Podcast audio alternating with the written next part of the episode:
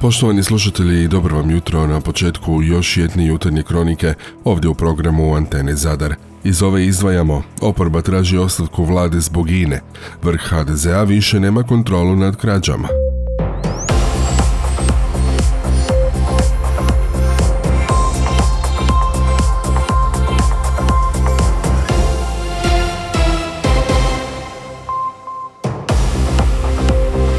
Dobro vam jutro još jednom.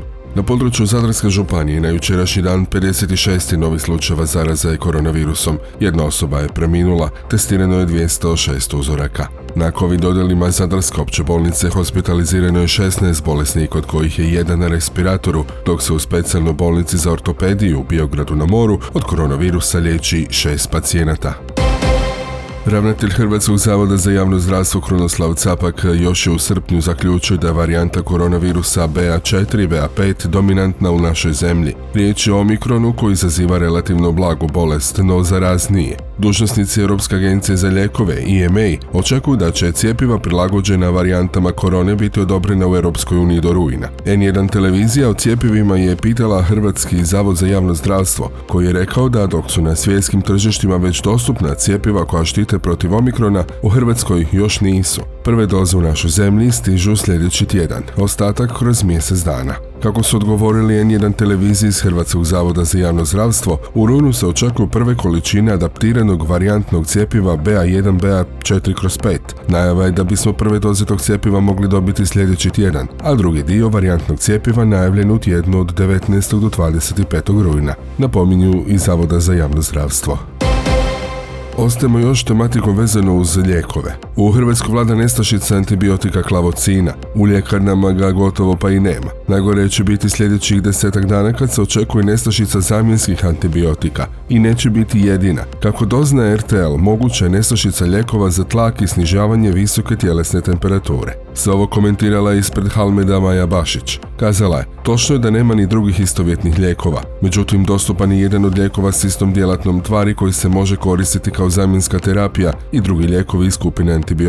U sve logističke poteškoće problem je i manja komunikacije u zdravstvu. Bolesne pacijente šeću, pa nakon odbijenice u ljekarni moraju natrag od liječnika po novi recept. Jasna Karačić, predsjednica Hrvatske udruge za promicanje prava pacijenata, kaže kako je najvažnije u ovim trenucima da liječnici obiteljske medicine budu koordinirani s ljekarnicima, kako se ne bi događalo da izdaju neki recept kojeg jednostavno pacijent u ljekarnama ne može podići. No upravo se to događa, pa su frustracije svakodnevne. Posebice je zanimljiv odgovor na pitanje kako je moguće da se u 21. stoljeću zdravstveni sustav nije toliko razvio da je umrežen oko ovako osnovnih informacija. To se pita i predsjednica ljekarničke komore Ana Soldo. Nisu povezani s ljekarnama ni liječnici, niti su povezani s bazom nestašice na ispravan način, jer bi oni kod potpisivanja trebali dobiti obavijest da lijeka nema, da odmah odaberu neki drugi. Postoje zemlje koje su taj komunikacijski dio sustava uredile.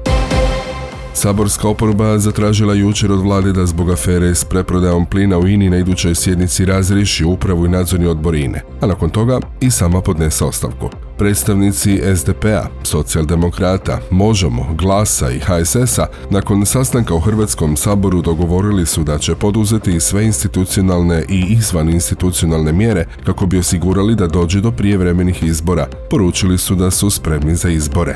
Ovo je direktna odgovornost predsjednika vlade, cijele vlade, ministra gospodarstva i ono sigurno što ćemo tražiti da se vrati mandat građanima. Kadrovira upravo HDZ.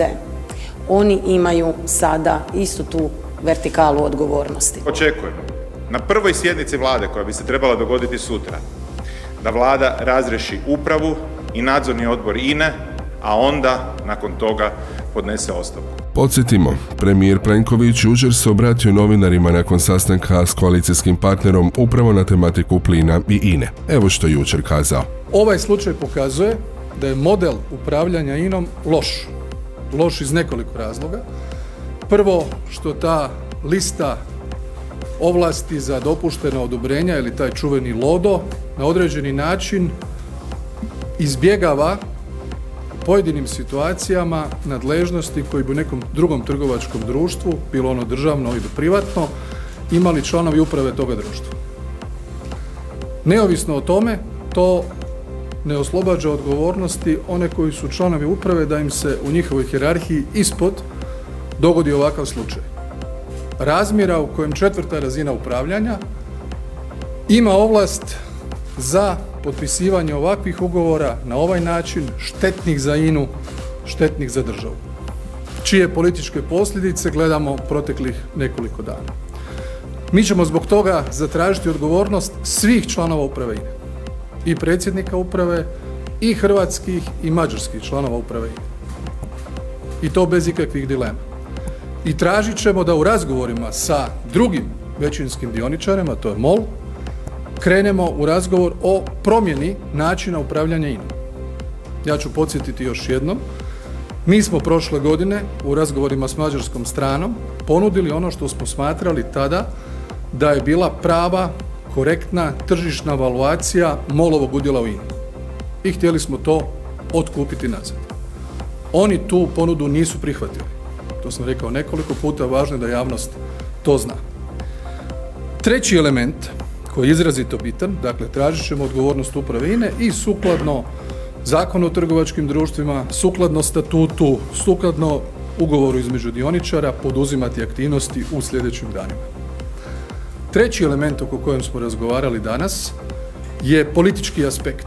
Dakle, prvo jasna, nedvojbena, čvrsta potpora svih članica i članova parlamentarne većine, potpora vladi, stabilnosti koalicije i daljnjim aktivnostima u pronalaženju rješenja za ključne izazove hrvatskog društva u ovom trenutku, a to su izazovi energetske prehrambene krize, suzbijanja inflacije, pomoći građanima, pomoći gospodarstvu.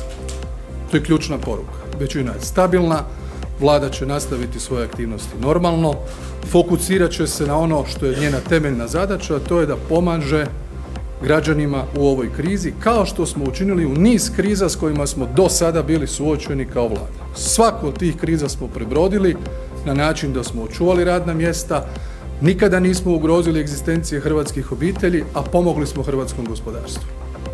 Bilo da je to bilo u vremenu kada se pred našim očima rušio Agrokor, bilo da je to u vremenu nevjerojatne pandemije, covid krize, a sada ove velike energetske krize, koja je dijelom utjecala i na profite ovih aktera u ovom konkretnom slučaju upravo u godini kada su enormno na tržištima porasle cijene plina. Stoga će koalicija podržavati aktivnosti vlade. Mi ćemo idućeg tjedna izaći sa paketom mjera koji će pomoći građanima, pomoći će javnim institucijama, vrtićima, školama, fakultetima, općinama, gradovima, županijama, nevladinim udrugama.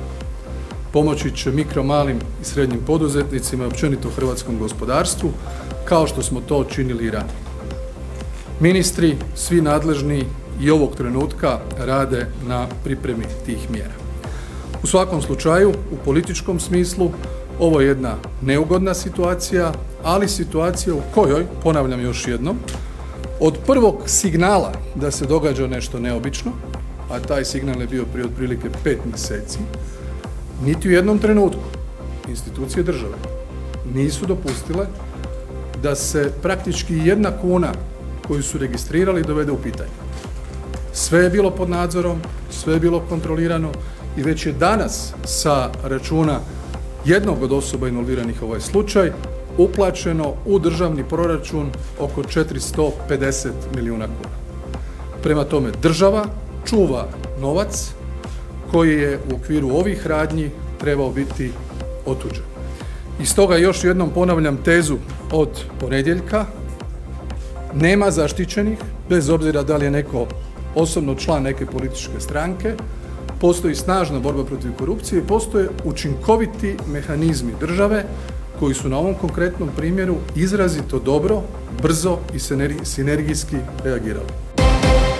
Enio Meštrović osuđen je za prekršajno djelo narušavanja javnog reda i mira, za što mu je određena novčana kazna od 300 kuna. Naime, u gradskom kvartu Bokanjac ošamario je, pravnim rječnikom rečeno, udario otvorenim glanom 15-godišnjeg dječaka. Učinio to u funkciji predsjednika mjesnog odbora nakon što je zaprimio dojavu da neki mladići uništavaju tamošnje igralište. Drugo okrivljeni u cijelom slučaju je Mario Mrkić seniorove nezavisne liste, kojeg je sam Meštrović spriječio u pokušaju da napadne 15-godišnjaka. Kako navode iz policije, u ulici Davorina Trstenjaka na dječjem igralištu narušili su se javni red i mir na naročito drzak i nepristojan način, tako da je drugo okrivljenik pokušao udariti nogom u glavu maloljetnika u čemu ga je spriječio prvo okrivljenik koji je potom jednom udario otvorenim dlanom ruke maloljetnika po lijevom obrazu te mu oduzeo mobitel iz ruke, nakon čega je prestalo daljnje narušavanje javnog reda i mira, čime su počinili prekršaj iz članka 6. zakona o prekršajima protiv javnog reda i mira. Stoji to u obrazloženju Općinskog suda u Zadru.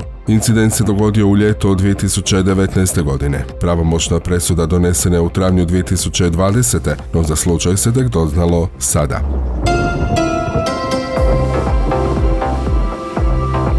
U Hrvatskoj će danas biti promjenjivo i pretežno oblačno povremeno s kišom, lokalnim pljuskovima i grmljavinom. Vjetar slab do umjeren sjeveroistočni, na moru umjerena jaka bura, pod novelebita soludnim udarima. Na jugu sjeverozapadnjak. Najniža jutarnja temperatura zraka od 12 do 17 na kopnu i od 19 do 23 na moru, a najviše dnevno od 18 do 23 unutrašnjosti te od 24 do 28 Celzijevih stupnjeva duž obale i na otocima.